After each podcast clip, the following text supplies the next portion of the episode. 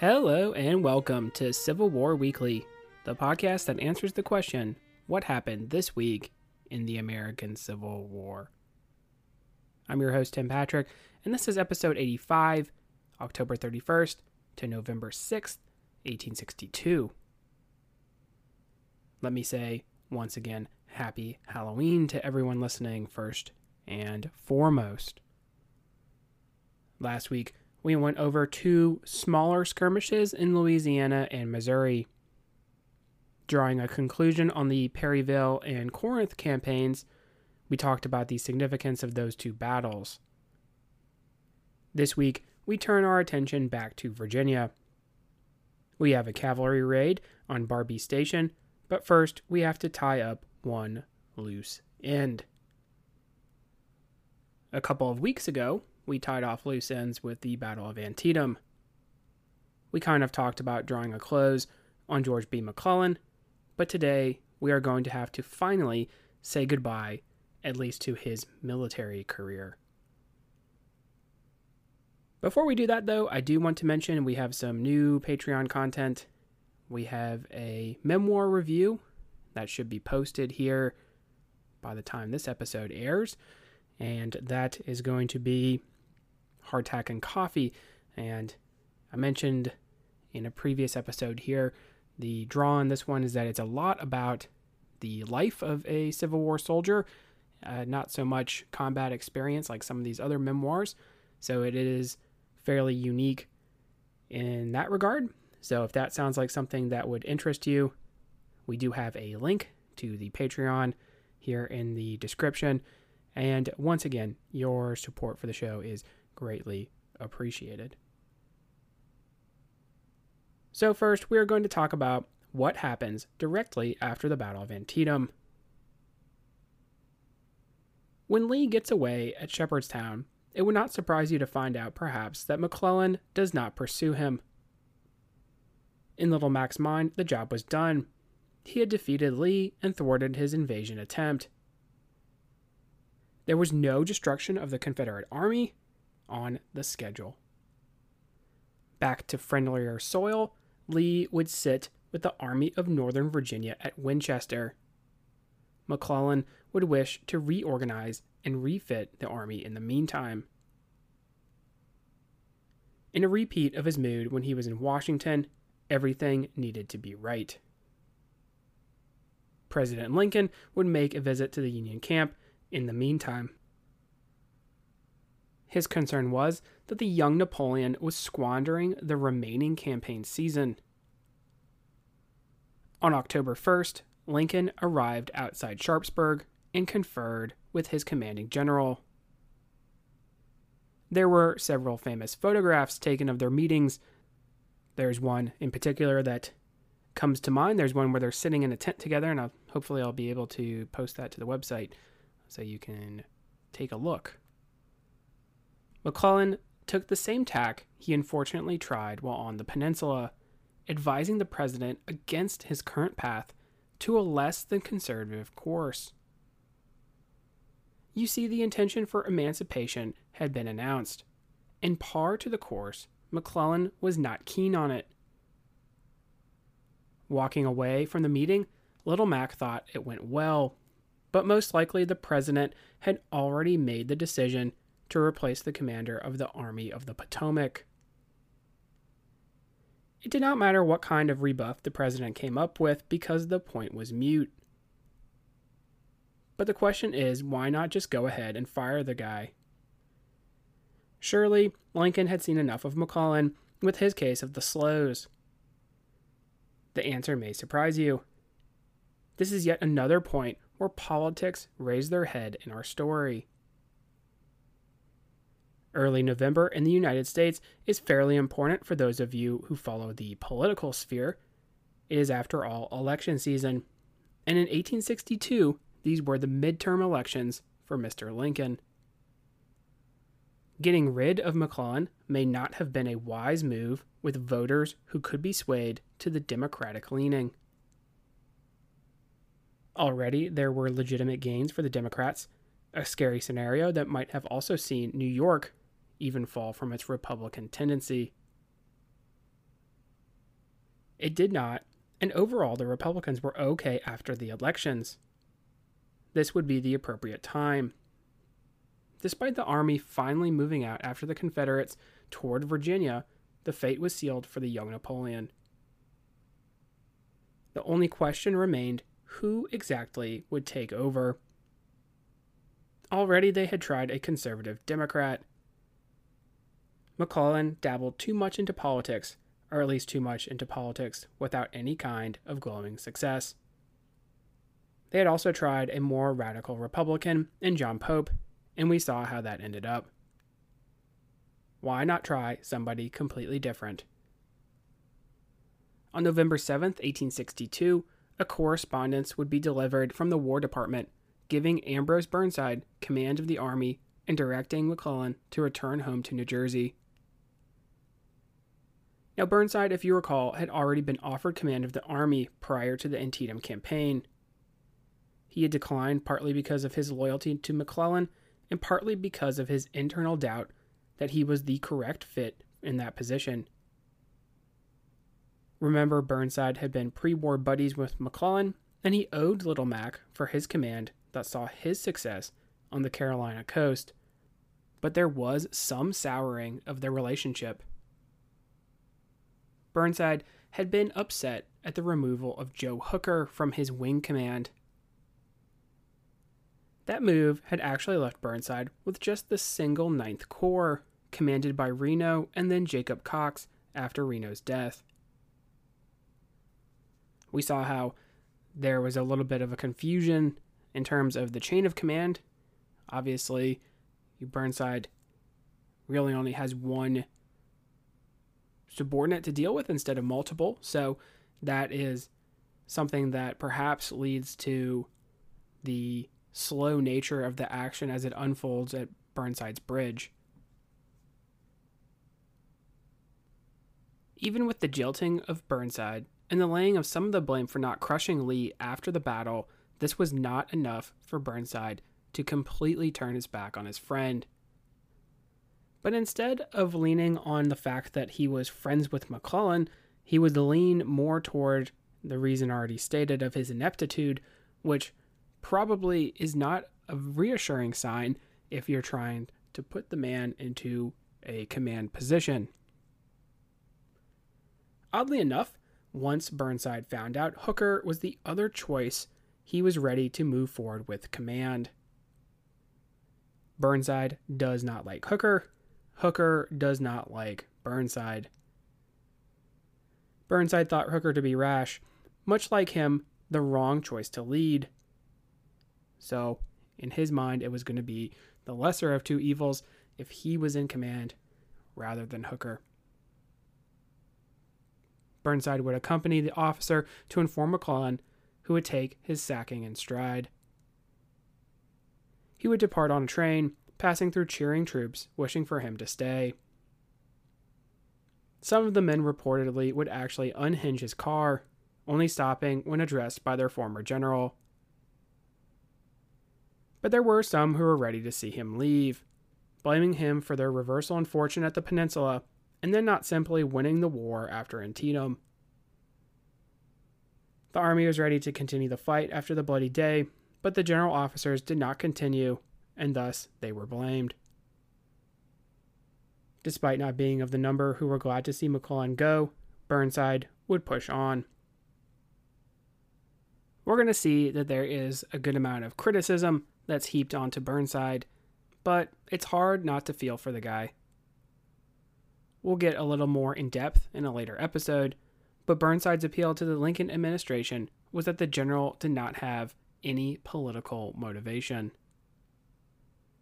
Not a Democrat like Little Mac or a Republican like Pope. He was simply guilty of being a good soldier. Burnside will start the army moving toward Fredericksburg after taking the reins. Confederate forces had divided and were split between Winchester and Culpeper, retooling for a new campaign.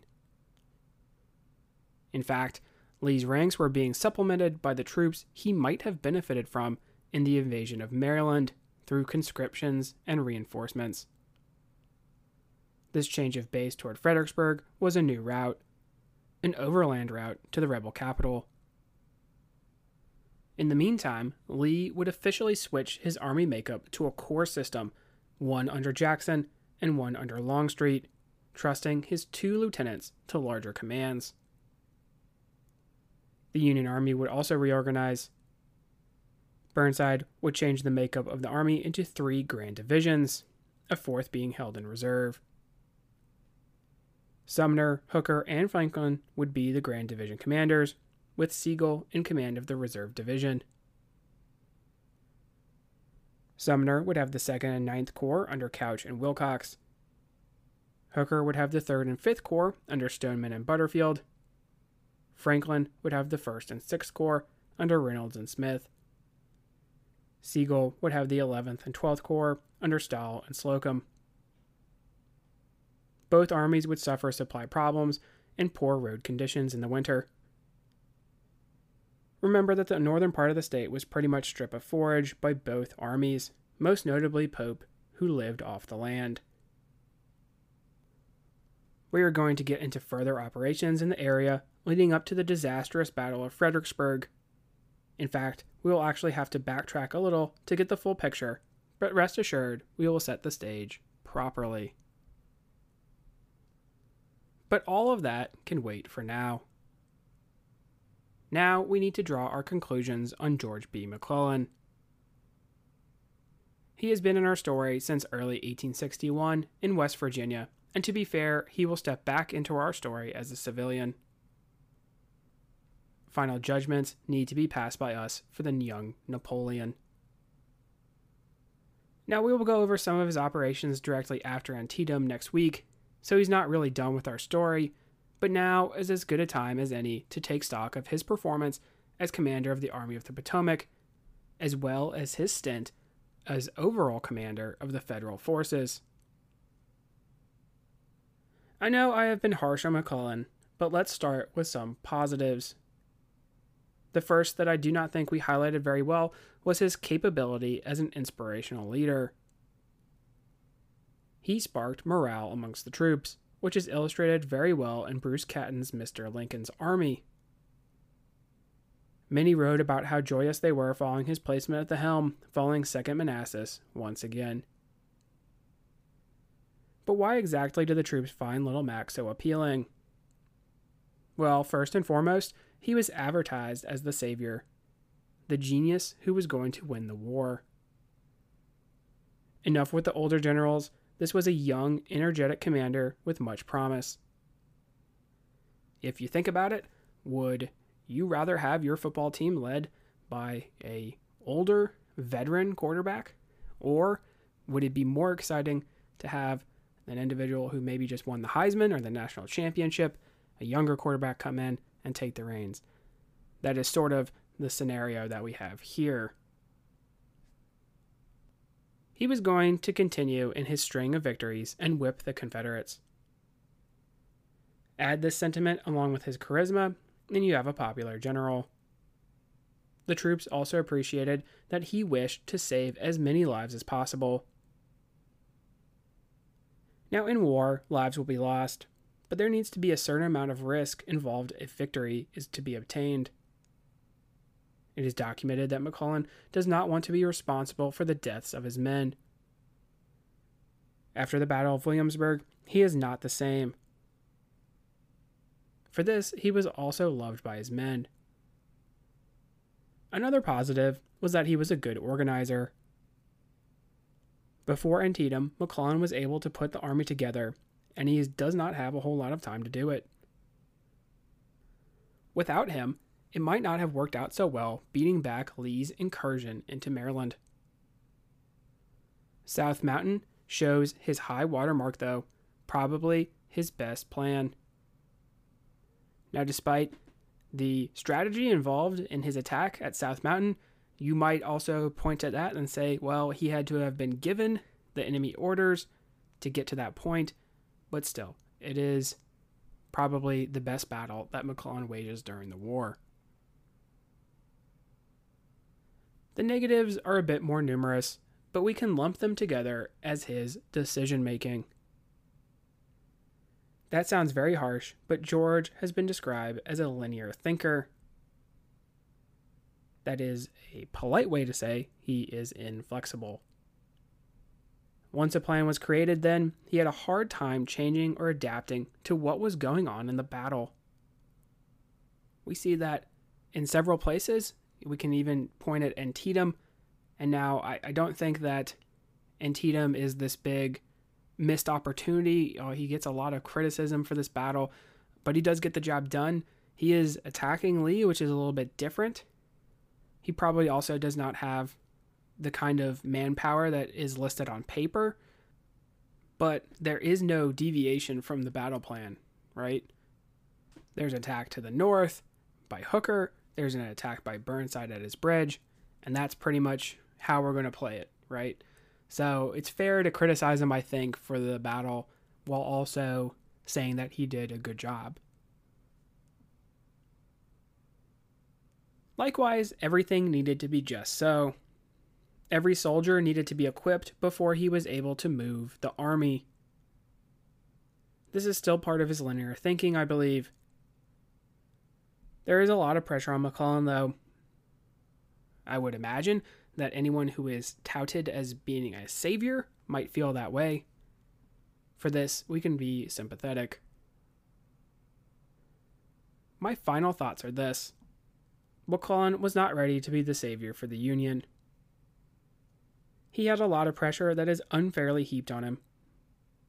Was he able to rise to the occasion? No.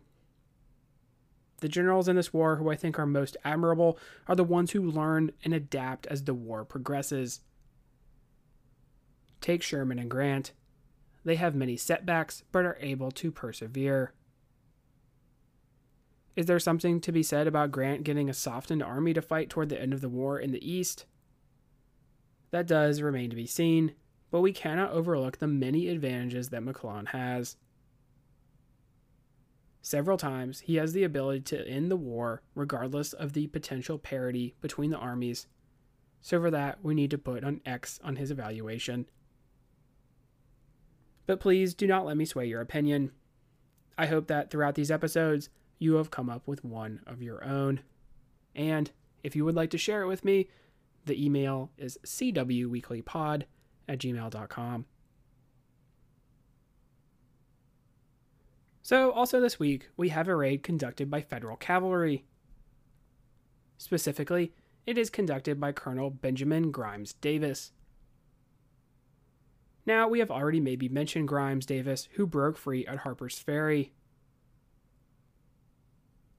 Davis was a Southerner by birth and would prove a capable cavalry officer who wished to look after his men and their horses, a priority he put above others. His men had captured Longstreet's reserve ammunition train before Antietam, so already he has seen some success. In early 1862, there would be further cavalry action at a place called Chester Gap, or Barbee Crossroads, pitting Wade Hampton against more of Pleasonton's cavalry. Here we have the report from Davis that describes this action. On leaving Piedmont, in the morning the regiment was placed in the rear of the leading section of artillery and followed in this order until we came up with the enemy. The guns were placed in position, and I was directed to support them, but before the regiment was formed, I was ordered by General Pleasonton in person to move towards a mill, which was on our right, in front, and operate in that direction. By taking advantage of hollows and ravines, we reached the mill unmolested but on attempting to pass the crest, were met by severe fire of spherical case from the enemy's artillery, which was posted on a commanding eminence about 600 yards to our left and front. The enemy's cavalry would also be seen in large force in the other end of a field about a quarter of a mile distant. The regiment was halted momentarily behind the crest and dispositions made to attack.